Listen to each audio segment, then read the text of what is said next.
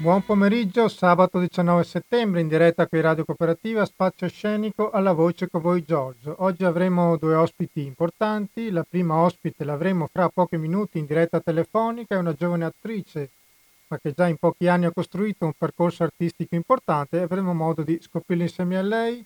Il 25 settembre sarà in scena insieme al noto attore Andrea Pennacchi nello spettacolo Stea, le disavventure di un viaggiatore dello spazio-tempo e della sua stella, scritto dal drammaturgo Mar- Marco Gnaccolini. E stiamo parlando dell'attrice Alessandra Quattrini che sentiremo fra poco, mentre il secondo ospite lo avremo L'abbiamo intervistato il lunedì 7 settembre scorso a Mogliano Veneto all'inaugurazione della piazzetta teatro dedicata a, intitolata Giorgio Gaber ed è stata una grandissima emozione poterlo rincontrare, un grande artista, poeta, scrittore, lui è Giulio Casale. Noi ora andiamo in pausa musicale e ci colleghiamo con la nostra prima ospite. Buon ascolto. Questa era Dove cadono i fulmini di Eric Camus e ora al telefono con noi una giovane attrice che si è diplomata all'Accademia Teatrale Veneta nel 2013, ma ha già un importante percorso artistico e venerdì 25 settembre sarà in scena all'interno della rassegna 100 Orizzonti con lo spettacolo Stea le disavventure di un viaggiatore dello spazio-tempo e della sua stella insieme al noto attore Andrea Pennacchi, scritto dal geniale drammaturgo Marco Gnaccolini per la regia di Marco Artusi e Alessandra Quattrini. Buon pomeriggio. Buon pomeriggio Giorgio, grazie dell'invito. Grazie a te di essere oggi con noi. Allora, dicevamo, tu sei diplomata all'Accademia Teatrale Veneta, ma prima ti sei laureata in traduzione e interpretazione, ho letto. La conoscenza quindi delle lingue straniere ti è stata anche molto utile nel tuo lavoro di attrice, dove tra l'altro hai lavorato in spettacoli in lingua inglese con Teatro Box. Ci vuoi di- dirci com'è stato questo incontro e di quali spettacoli stiamo parlando? Sì, eh, sì, sostanzialmente ho fatto questa, questa, scelta in passato perché nonostante la passione del teatro fosse sempre molto forte, avevo molta paura di, rischiarci tutto fino a che poi non ho più potuto non rischiarci tutto e l'ho fatto.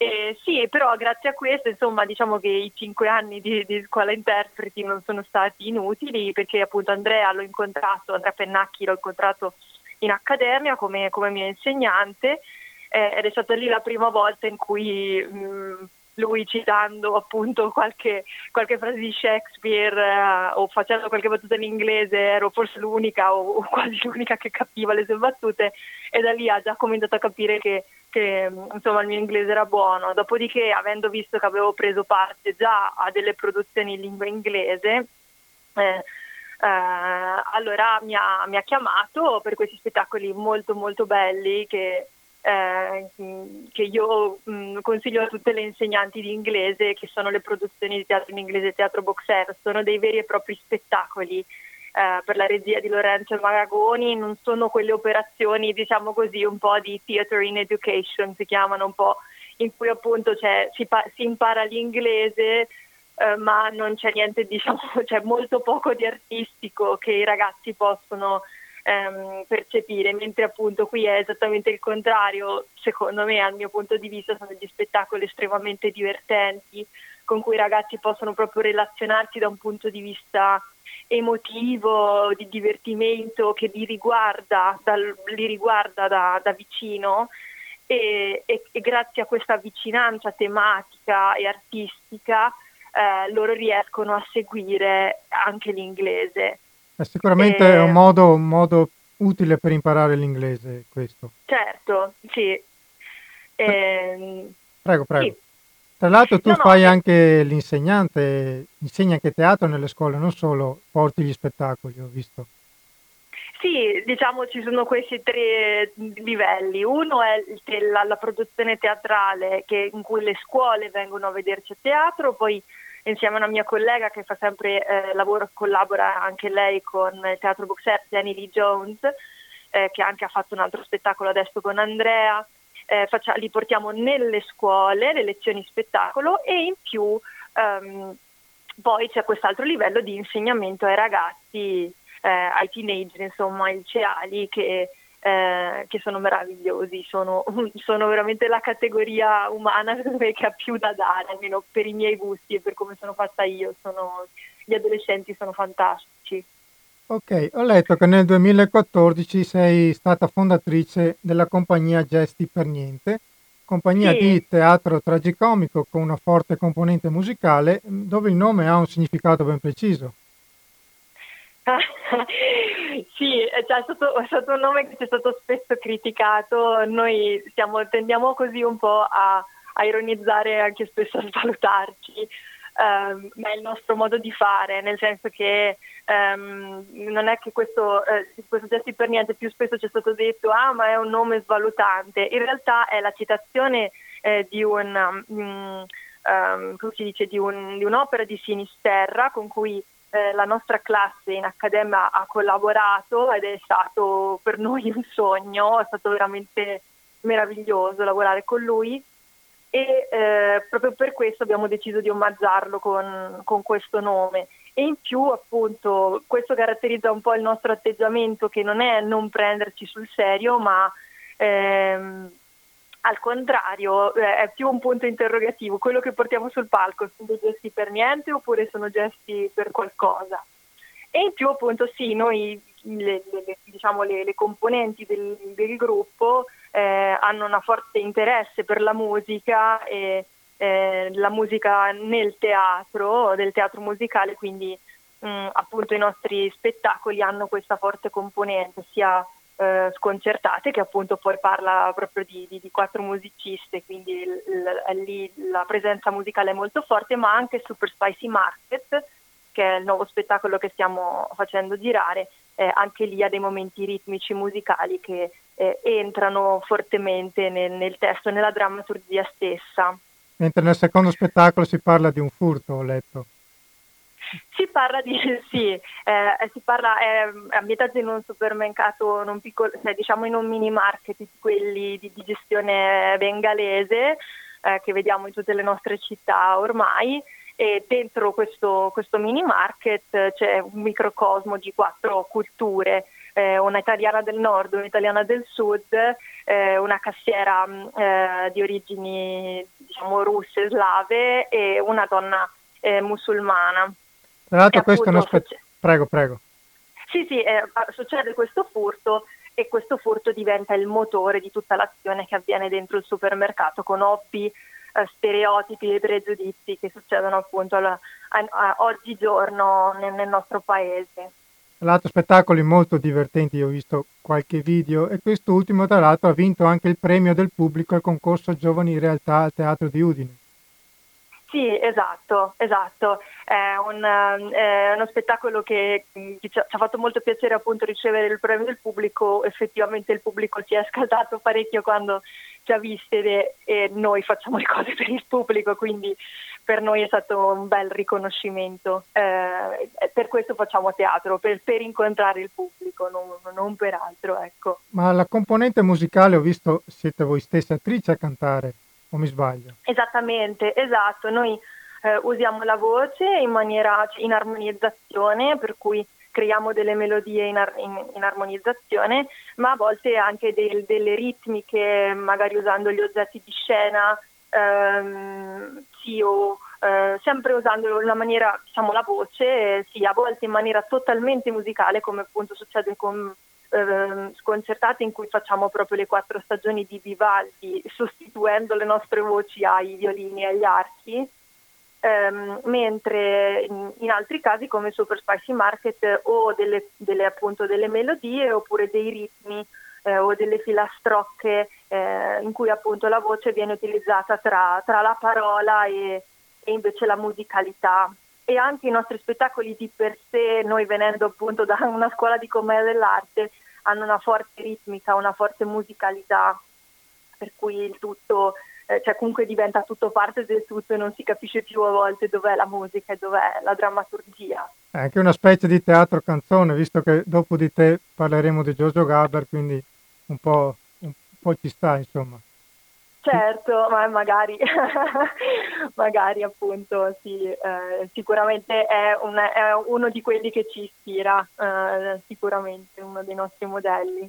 Ok, parliamo di, di Stea, le disavventure di un viaggiatore dello spazio-tempo e della sua stella, scritto dal geniale Marco Gnacolini, drammaturgo Sì. che, che- stimo moltissimo, e ti vede in scena con Andrea Pennacchi, che saluto se è all'ascolto. Venerdì alle 19 lo porterete a Fonte all'interno di Centro Orizzonte. Beh, già il titolo è molto curioso. Se ci vuoi Sì. raccontare un attimo di questo spettacolo, cosa parla, come è strutturato? Eh, sì, è un... ehm, e dunque, eh, appunto come, come dicevi tu, la- la- ehm, lo spettacolo è stato scritto da Marco Gnaccolini eh, e il testo è un testo meraviglioso ehm, ed è veramente difficile un po', come dire, da parte mia eh, ehm, riassumerne la trama perché appunto il linguaggio di Gnaccolini lascia così tante luci e ombre a volte che eh, che definire le ombre diventa difficile. Comunque si tratta di appunto di, dell'incontro eh, di eh, un, um, un cronocontadino cioè, che, che, è Bote, questo è il personaggio interpretato da Andrea Pennacchi, cioè un contadino dello spazio-tempo che viene mandato in giro eh, per lo spazio e per il tempo per, fare, per, per coltivare la terra dove c'è bisogno, quindi da, dal futuro. E eh, questa, eh, questa, figura Stea, questa ragazza diciamo in cerca di, eh, di se stessa che poi alla fine eh, troverà se stessa diciamo dalla loro amicizia, dalla loro collaborazione nel corso dei secoli e ehm, Stea scoprirà, eh, scoprirà chi è, chi è in realtà una ragazza appunto speciale, non, non sveliamo chi è. Um, ma eh, diciamo che con questo espediente anche del, del viaggio eh, nel tempo si racconta appunto eh, mh, alcuni momenti importanti della storia dell'astronomia in generale, eh, per cui ci sono anche eh, diciamo delle perle divulgative da questo punto, da questo punto di vista. Eh, infatti lo spettacolo è stato inizialmente commissionato da degli astronomi. Eh, però insomma il tutto molto amalgamato e um, in maniera così, così, poetica come appunto solo Marco eh, sa fare. Lo spettacolo non l'ho ancora visto, lo vedrò. Venerdì, mi ha fatto molto pensare da, dalle parole che mi ha appena detto un po' il film Il grande passo di Antonio Padoan che ora al cinema, non so se ci ho preso ma magari poi se tu avrai modo me lo dirai. Ah, allora, non ho visto il film, ammetto, okay. però sì, è, è, un'atmosfera molto magica, cioè proprio che parte dal, dal modo anche di scrivere di, eh, di, Marco, ma diciamo tutto la regia, di, la regia che ha seguito perfettamente in armonia con, con la drammaturgia, anche le musiche ehm, dei due musicisti meravigliosi. Ehm, Francesco e Anna Maria. E, e saranno in scena con voi, giusto? Esattamente, sì. E, e, diciamo che Marco poi ehm, Marco il regista eh, ha seguito estremamente noi come attori eh, per come siamo noi, per come funzioniamo noi e allo stesso modo Marco Gnaccolini ci conosceva già un po' come attori, ha scritto delle cose anche su di noi, su come lavoriamo sia io che Andrea come attori, quindi eh, è, un, è, stato un bel lavoro sì, di equip eh, che mi è piaciuto molto. Ok, eh, Alessandro io ti ringrazio, ricordo l'appuntamento di venerdì alle 19 a Fonte con Stea, hai, ci sono altre date che vuoi ricordare per il momento oppure no? Allora, per il momento ancora a causa Covid non sappiamo okay. cosa succederà, ma sicuramente risuccederà, io sono fiduciosa e casomai vi faremo sapere. Perfetto, io ti ringrazio e ci vediamo allo spettacolo allora. Grazie mille per essere Va intervenuta. Bene. Grazie mille a te Giorgio, buona giornata. A presto. A presto. E ora facciamo una pausa musicale con una canzone di Giulio Casale che sarà il prossimo ospite a breve. Eh, prossimo ospite fra poco e sentiremo un'intervista registrata il 7 settembre scorso a Mogliano Veneto. In quella sera è stata inaugurata la, la piazzetta teatro Giorgio Gaber, immenso artista geniale di grandissima cultura, oltretutto con una visione lungimirante che lo portava in qualche occasione anche a scontrarsi con chi la pensasse come lui. È un artista che attraverso le sue canzoni poneva sicuramente dei dubbi, dubbi sulla, sulla, società, su dove stesse andando in quel momento, ma lo faceva sempre con grande sofferenza e grande amore. Poter intervistare Giulio Casale per me è stato sicuramente molto emozionante perché lo seguo da tanti anni, perché è un artista, poeta, scrittore di, di grande sensibilità e cultura, sicuramente forse tra i più anticonformisti che conosco, che come diceva appunto Gaber non deve essere una posa, ma semmai deve essere, deve essere il cercare se stessi, cercare di essere un individuo e così come pure l'arte non deve essere consolatoria, ma cercare appunto di stimolare le persone ad essere se stessi anche se questo significa andare in direzione ostinata contraria, come, come appunto sottolineava un altro grandissimo come Fabrizio De André. Noi allora ci ascoltiamo prima una canzone di Giulio Casale tratta da Inexorabile, il suo ultimo album, e poi subito dopo sentiremo l'intervista registrata il 7 settembre scorso a Mogliano per l'occasione dove è stata inaugurata la piazzetta Giorgio Gaber e ringrazio di cuore anche Giuseppe Emiliani e Nicola Frasson per l'accoglienza. La canzone si intitola soltanto un video e subito dopo ci sarà l'intervista. Buon ascolto.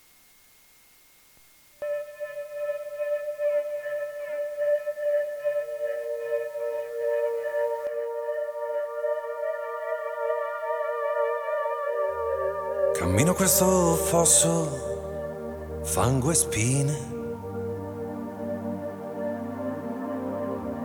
Ho tutto il tempo addosso nel ricordo che sale. Geniale come sempre l'orrore che è solo un genere umano.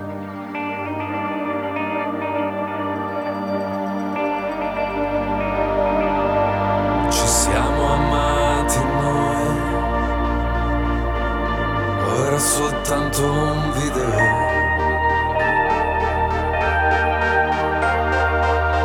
Così feriti noi, o era soltanto un video.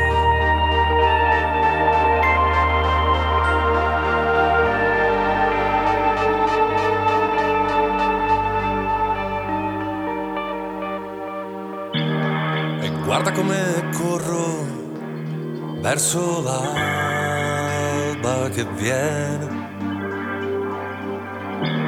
Ma hai chiuso il cielo adesso, qualche goccia fa male. Geniale fino in fondo è l'orrore, che è proprio un genere umano.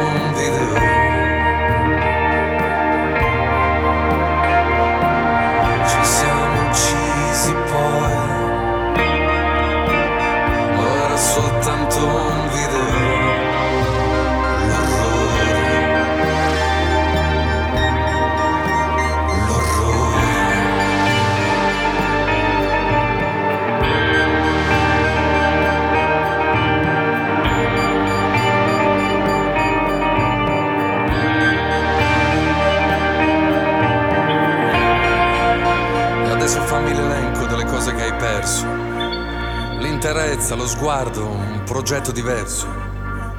Più ancora ti manca, più ancora da qui non c'è. E aggiungiamo tua madre, se vuoi anche questa regione. Questi anni tremendi dove chi vince è un coglione. Più ancora ti manca,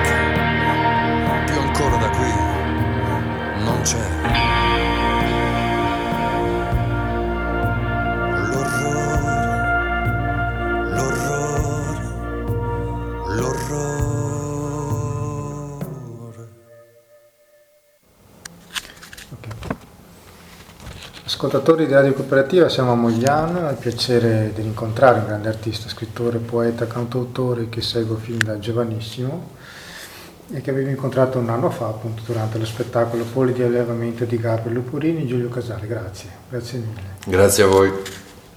Allora, abbiamo già citato appunto lo spettacolo che stai portando ancora in giro, quelli dell'allevamento, giusto? Uno spettacolo molto critico, molto attuale, che sta a indicare anche la grandezza e la visione che aveva di Gabriel del futuro e, e che tu, come faceva Gabriel, quando lo portavi in scena lo adatto anche un po' ai giorni nostri, giusto? Oggi è una giornata diversa perché viene intitolata La piazzetta qui a Mogliano Veneto Giorgio Gaber e il tuo contributo a questa serata come sarà? Come è strutturata un po' la serata? Se ce la puoi raccontare? Beh, la serata è proprio una serata che vuole riproporre, ripercorrere il percorso di Giorgio Gaber, quindi proprio da, dagli esordi a, a, non sarai da solo, giusto? Non sarò da solo, appunto ci sarà con me il presidente della fondazione Giorgio Gaber che ha appunto il compito di mantenere viva e di preservare la memoria di tutta l'attività di Gaber e, ehm, e quindi alterneremo dei dialoghi tra me e Paolo Dalbon, il presidente della Fondazione Gaber, a dei filmati d'epoca, quindi mm. la, la gente, il pubblico ah, okay, vedrà Gaber okay. eh, in carne e ossa eh, e poi io aggiungerò delle esecuzioni, vo- sostanzialmente voce chitarra, mm. di, di alcuni suoi brani che ci aiutano a entrare diciamo, nei temi cardine de, de, della sua ricerca, che è una ricerca proprio intorno all'uomo, quindi ai dubbi e alla ricerca di verità, in qualche modo, addirittura nella nostra Partite esistenza. Partite dal primo periodo oppure... Sì, sì, sì, ci saranno pure gli anni 60 okay. che sono considerati appunto gli anni leggeri di Gaber, gli sì. anni della musica leggera. È quella che un po' la, l'informazione tende più a ricordare. E appunto, e, e, poi forse si scopre che non sono così leggeri o totalmente okay. leggeri. E poi la svolta appunto del teatro dal, che era dal l'anno 70. Che la televisione. Giusto? Esattamente, quando, quando Gabriel era ancora anche, anche un presentatore oltre eh. che, oltre che un, un, artista televisivo.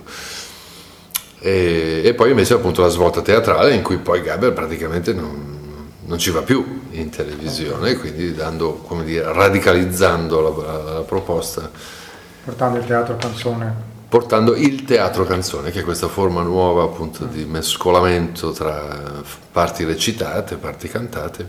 Lo farà ovunque anche nei paesi più, più sperduti, mi ricordo. Cioè, lo faceva ovunque, certo, esatto. cercava di portare i suoi spettacoli ovunque, in tutta Italia, eh, lavorava tantissimo eh, e, e tra l'altro le serate erano sempre un grande successo, per cui nonostante la quantità di pensiero, la quantità di domande, che proponeva e quasi, quasi imponeva all'ascoltatore, il riscontro era sempre, era sempre, molto grande. Infatti la serata si intitola Libero come un uomo, che è una frase ironica oltretutto, che troviamo anche nella famosissima canzone La libertà, parola che, che ripercorre spesso nelle sue canzoni, che ci invita ad essere il più possibile mm, noi stessi e di esserlo anche insieme agli altri, volenti o nolenti, comunque è una società che ci condiziona. Mm.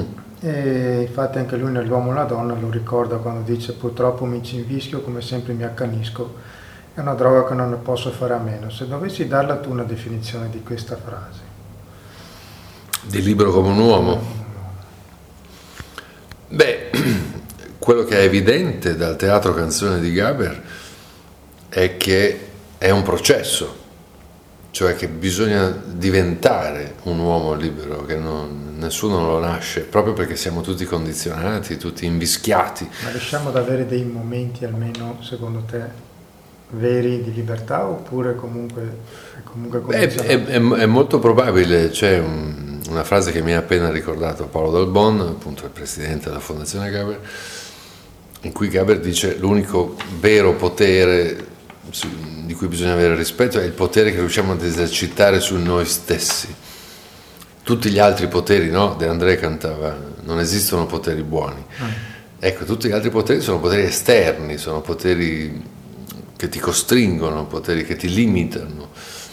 Quello che tu eserciti su, su te stesso invece è una forma di libertà, cioè è una forma di responsabilità, è una forma di coscienza, è una forma quindi di consapevolezza.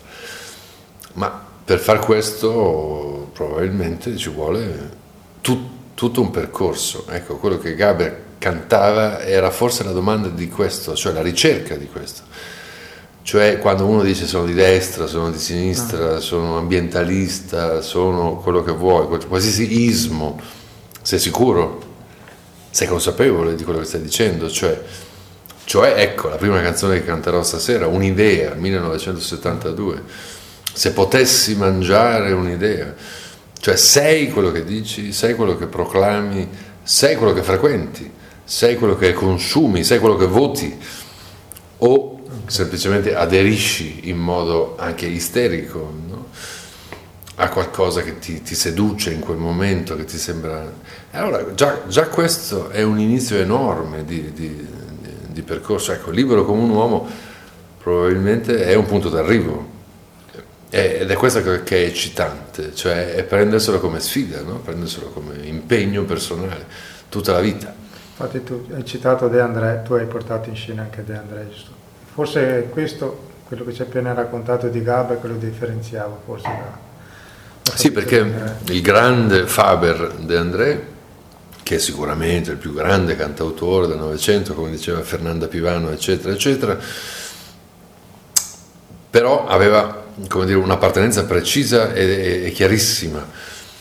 E stava sempre e riusciva sempre a darti la morale di, di, ogni, di ogni, suo personaggio cantato e raccontato, pensa al pescatore, pensa a Marinella, pensa a Bocca di Rosa, ma persino gli ultimissimi personaggi, anche quelli scritti con Fossati, rispondono sempre a una visione molto chiara della realtà, per cui per quanto condivisibile dal mio punto di vista, cioè la maggioranza ottusa e perbenista quasi mai, eh, quasi mai impersonifica la verità, impersonifica una, una coscienza pulita. E quindi è, stiamo tutti con De André quando difende gli emarginati, gli ultimi, no? Però non è solo quello, appunto, perché anche invece nella vita cosiddetta inserita, cosiddetta borghese, cosiddetta, come dire, comunque c'è un, c'è un livello di normalità che però non è cosciente di sé Ecco, è lì che va a scavare Gaber, tantissimo, e cioè va a scavare nella maggioranza e non nelle minoranze immaginate. No? E questa è un'enorme differenza. E, e, le canzoni e i monologhi di Gaber, perché appunto stiamo parlando di teatro canzone, quindi nei suoi spettacoli le parti recitate, le parti cantate avevano lo stesso peso. E se vai a vedere quei 30 anni di teatro, quasi sempre sta interrogando l'individuo apparentemente inserito, risolto, eh, persino magari eh, non in difficoltà economica, questo voglio dire, no? cioè persino una persona... Eh, lì nascono dei grandissimi dubbi su, su tutti i nostri gesti, ecco. poi diventa politico ed è sempre stato politico anche al teatro di Gaber, ma nel senso di essere e non di avere la tessera, no? ma di essere politici, cioè di essere consapevoli anche dei propri proclami, dei, dei propri gesti politici. Eh, per me questo è un, è, un, valore immenso perché al di là del fatto che poi non sempre magari uno si trova completamente d'accordo, ma il punto di domanda che lui mette è, è sempre fondamentale. Anche la provocazione appunto che dava.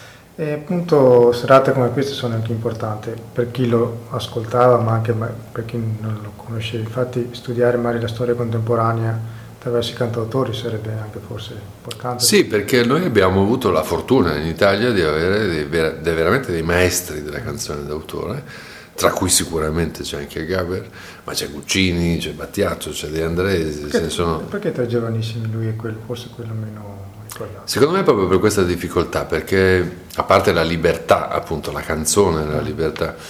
Perché tutti ricordano De Andrea che più giovani. Secondo me c'è, c'è appunto una, uh, una, facilità d'accesso in De André che naturalmente lo rende grandissimo e eh, non lo sto criticando. Dico però appunto che dal punto di vista dell'estetica e anche dal punto di vista della morale eh, è perfetto Mentre Gaber, a seconda poi di quello che ascolti, se ascolti le canzoni degli anni 70, le canzoni degli anni 80, 90, in questo corpo a corpo che lui ha con la realtà di quel momento, con le emergenze di quel momento, con le mode di quel momento, perché non dimentichiamo che uno dei valori più grandi di Gaber è l'anticonformismo. Esatto. dove l'anticonformismo non è anche quello una posa, è, è una sofferenza, cioè io non riesco ad appartenere. Infatti lui si scontrava anche con quelli che la pensavano come Assolutamente, per, cui, per, cui, per, questo dico, no? cioè, il coraggio di quest'uomo lo porta a essere anche, anche però più difficile, di, di, di, più difficile fruizione oggi, se non contestualizzi quello che stava dicendo in quel momento.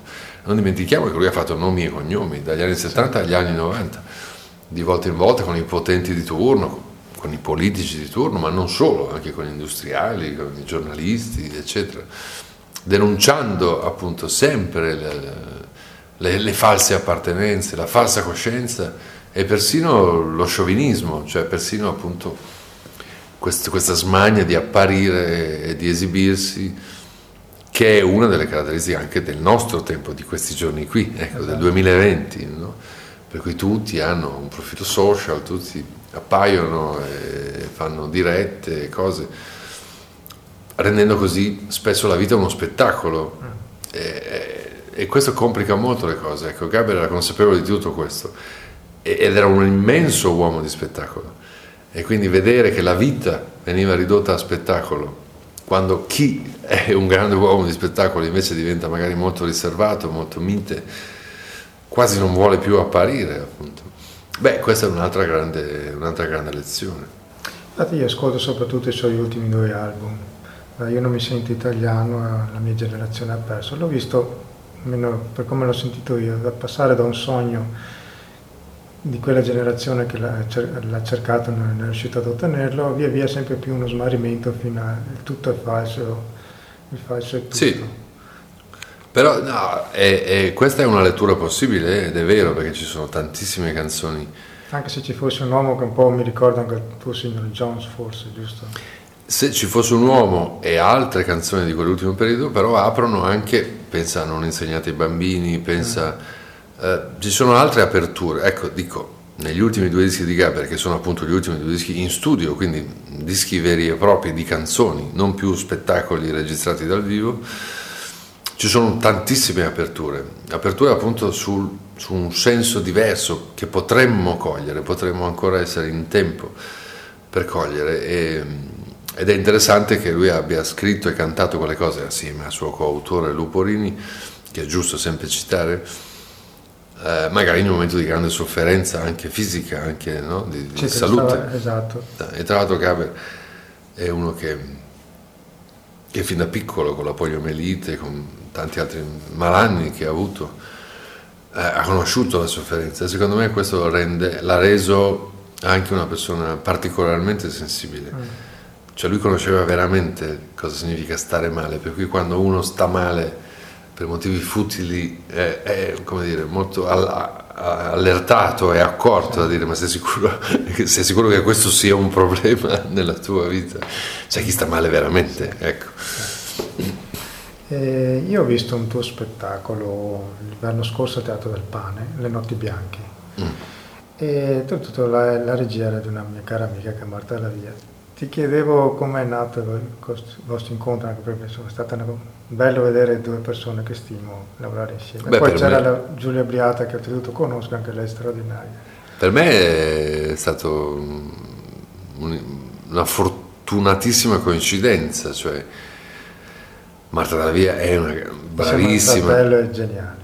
Esatto, lei e Diego Davia sono due grandissimi artisti che insieme tra l'altro producono più, più di loro stessi eh, Anche loro molto critici, molto diretti. Sì, soprattutto con la realtà nordestina, appunto, con la realtà che conosciamo bene qui.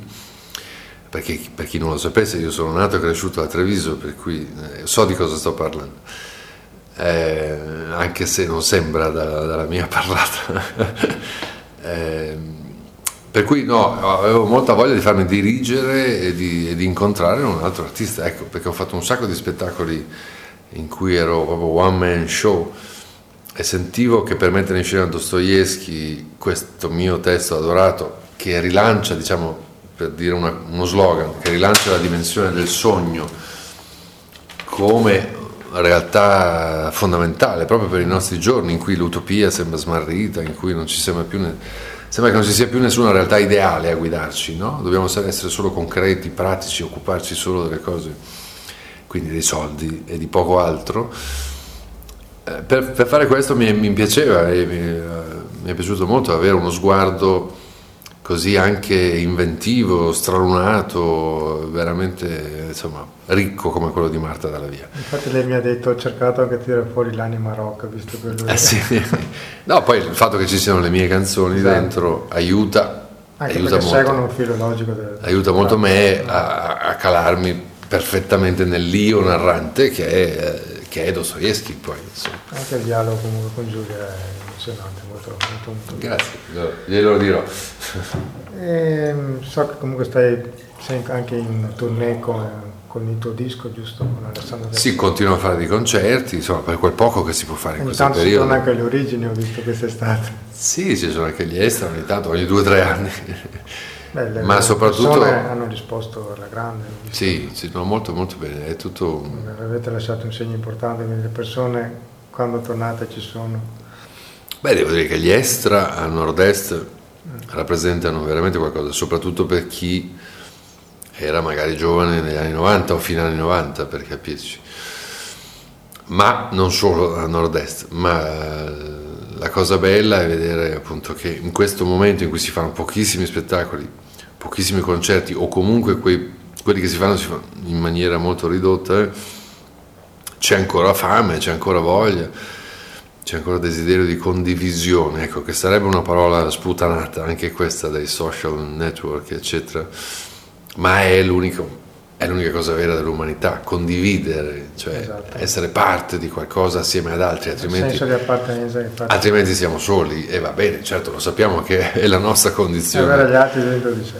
Eh, ma vedi Gaber come torna continuamente, no? Per cui se senti qualcosa in cui tu risuoni assieme ad altri, è già vita, è già un momento, un minuto, un'ora e mezza, quello che vuoi, ma è qualcosa che ti tiene insieme agli altri e per noi è lo stesso, per noi che stiamo su un palco è la stessa cosa. Cioè, gli Estra dopo tre anni hanno fatto un concerto, chissà quanto passerà prima del prossimo, ma quelle due ore sono state tantissimo, ce le porteremo dentro per tantissimo. Infatti una cosa mi ha incuriosito di te, che nel periodo di lockdown non hai voluto eh, Nulla. Essere, esatto. Dirette streaming, cose di questo genere, hai preferito non farle, anche per un momentaneo momento, insomma, non hai mai fatto questa scelta. Perché mi sembrava volgare, davvero volgare in quel momento, cioè okay. c'era bisogno solo di silenzio, di ascolto, di, di capire il, il momento e di, e di, non appunto cedere alla società dello spettacolo. Noi siamo persone di spettacolo ma quando siamo su un palco, appunto, no? quando siamo in un salotto o, o in, una, in, un bagno privato. Insomma, questo periodo del lockdown ha evidenziato che molti problemi della categoria di voi lavoratori dello spettacolo, ho avuto modo di parlare anche con la regione, credi che mm. ci sia maggiore attenzione ora rispetto al settore culturale? Non lo so, non, non lo so ancora, ecco, non l'ho capito ancora, spero di sì, perché adesso so che sento che molti stanno dicendo sarà importante valorizzare la cultura, eccetera. È stato chiarissimo durante il lockdown che comunque c'era bisogno di, di, sì, esatto. di momenti culturali. E quindi spero che sia una lezione, almeno questo, ecco, perché in realtà la pandemia avrebbe dovuto portare, secondo me, a, a ben più profonde riflessioni che, non sono arrivate. che non sono arrivate, appunto. Dico almeno, almeno considerare che sia cibo per l'anima veramente il momento de, de, dell'incontro con un fatto estetico, con un fatto artistico, che sia musicale, teatrale, il balletto, le mostre, eccetera. Almeno quello sarebbe molto importante. Poi, ormai ne abbiamo viste tante, vedremo anche questo. Ok, io ti ringrazio di cuore, ti faccio Grazie a te Giorgio. bocca al lupo per stasera, sei eventi date da ricordare. Beh, a nord-est, domenica, l'ultima domenica di settembre, tornerò a Conegliano Veneto con un voce chitarra per solo 50 sedie, credo, per cui... Perché è piccolo il bar Non solo, ma non, prima ci stavano tante persone perché si poteva stare tutti ammassati. Adesso, esatto, con le, giustamente esatto. con le regole Covid, bisogna prenotare la sedia e stare distanziati dagli altri, per cui se qualcuno vorrà venire a Conegliano l'ultima domenica di settembre a tardo pomeriggio al bar Radio Golden deve prenotarsi. Teatro? Eh, qualcosa? Teatro sì, ma non, non a nord-est al momento, okay. per cui riprenderemo poi da, da Lombardia, Emilia Romagna, eccetera. Comunque basta seguire il tuo sito. Penso. Certo. Perfetto, grazie. Grazie, ciao. E rientriamo in diretta con Spazio Scenico. Io vi ricordo che siete all'ascolto di Radio Cooperativa, la nostra è un'emittente libera. Noi non abbiamo sponsor commerciali, viviamo grazie al contributo volontario di tutti noi conduttori, di tutti i tecnici, di tutte le persone che lavorano qui in radio.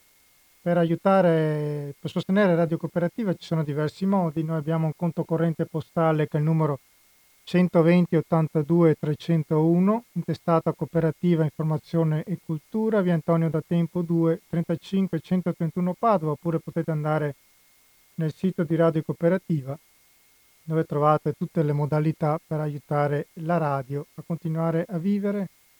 Allora noi siamo verso il finale di questa puntata di Spazio Scenico, vi ricordo alcune date per questi giorni. Allora partiamo da, da questa sera, sabato 19 settembre, Giovanni Betto e Paolo Perin con Ginettaccio, Storia di un uomo giusto, sarà a Morgano, provincia di Treviso, alla Casa Respiro alle ore 21. Sempre questa sera, sabato 19 settembre, Erika Boschiero e Michele Dottico a Montebelluna in Piazza delle Armi con Domani è Bello. Andiamo a giovedì a Trevignano, in provincia di Treviso, uno spettacolo secondo me da non perdere con Aida Tagliente. Lo spettacolo si intitola Il Vangelo delle Beatitudini, sarà alle ore 21 al Teatro Falzè di Trevignano. E andiamo a venerdì appunto lo spettacolo per 100 Orizzonti alle 19 Alessandra Quattrini e Andrea Pennacchi con Stea. E venerdì 2 ottobre Teatro Bresci con la bisbetica domata al Teatro Falcone Borsellino di Limina alle 21. Io ringrazio allora innanzitutto Alessandra Quattini per essere intervenuta oggi in diretta con noi, ringrazio Giulio Casale e in conclusione vi vorrei salutare Volevo farvi sentire le parole di una persona unica come la, la senatrice Liliana Segre che giorni fa tra l'altro ha, fatto, ha compiuto gli anni, una testimone oltretutto di quell'orrore che sono stati i campi di sterminio. E questo che vi farò sentire è un frammento del discorso che tenne in Parlamento europeo in occasione del 75 anniversario della liberazione del campo di sterminio di Auschwitz sono parole durissime, ma parole anche di, di straordinaria umanità che ci dovrebbero far riflettere tutti un po' come l'odio, eh, la violenza, soprattutto verbale, di certi slogan che stanno prendendo piede nei social network, li vediamo tutti i giorni, stanno prendendo, prendendo piede con troppa facilità e soprattutto nell'indifferenza generale. Allora ci ascoltiamo questo frammento di alcuni minuti di Liana Segre e poi come sempre la nostra sigla finale, la bellissima canzone Non farti vedere di Maria Roveran. Grazie a tutti voi di essere stati all'ascolto e buon pomeriggio. Entrare in questo Parlamento europeo dopo aver visto all'ingresso le bandiere, le bandiere colorate di tanti stati affratellati nel Parlamento europeo dove si parla, si discute, ci si guarda negli occhi.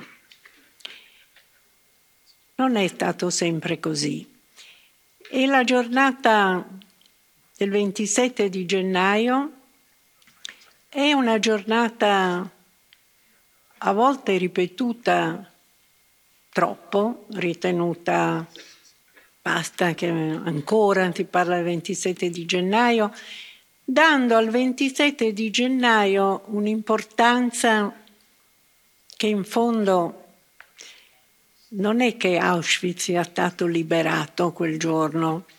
L'Armata Rossa è entrata ed è molto bella la descrizione che fa Primo Levi nella tregua di questi quattro soldati russi che aprono e si trovano davanti senza liberare niente perché i nazisti erano già scappati da tanti giorni, si trovano di fronte questo spettacolo incredibile. Al momento ai loro occhi e poi più tardi, molto più tardi, diventò uno spettacolo incredibile. per chi lo volle guardare, qualcuno non lo vuole guardare neanche adesso, dice che non è vero. E, ehm, e lo stupore, lo stupore per il male altrui, sono queste parole straordinarie di Primo Levi, perché questo stupore per il male altrui, nessuno che è stato prigioniero ad Auschwitz l'ha potuto mai dimenticare un secondo della sua vita, lo stupore perché altre persone che non sono pazze, che non vengono da un mondo lontano, ma sono tuoi fratelli europei, hanno pensato per te. Ma il 27 di gennaio io avevo allora 13 anni ed ero operaia schiava nella fabbrica di munizioni Union, fabbrica che c'è tuttora, dove facevamo bossoli per mitragliatrice. Di colpo, in fabbrica, dopo che avevamo sentito scoppi lontani, che lavoravo nella città di Auschwitz e sentivamo e sapevamo che le, che le cose stavano succedendo a Birkenau, dove ero stata fino a pochissimo prima, e venne il comando immediato dalla fabbrica stessa di cominciare quella che fu chiamata la marcia della morte.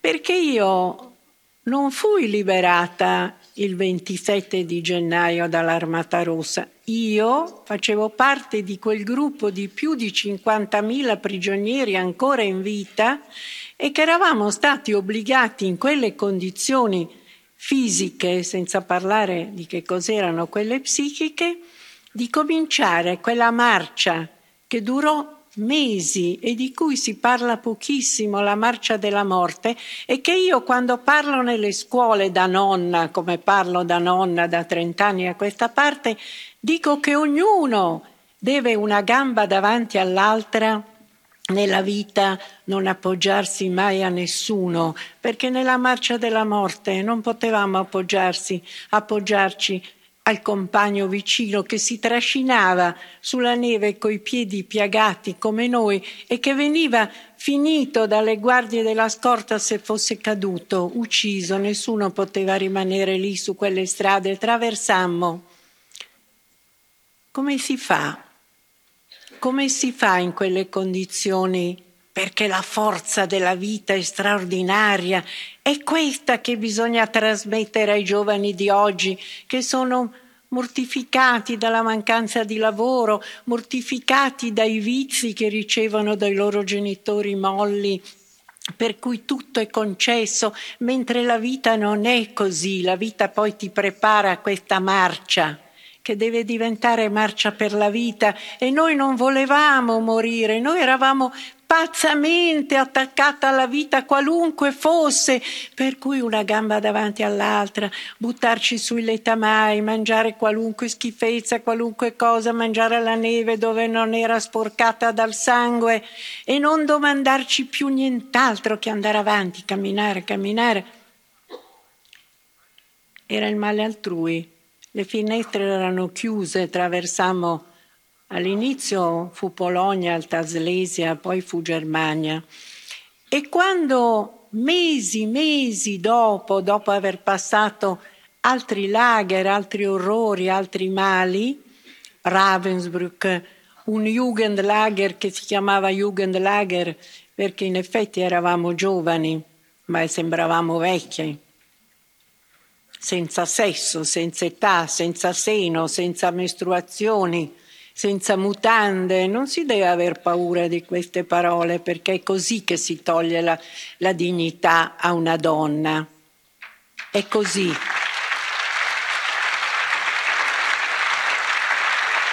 E abituate, abituate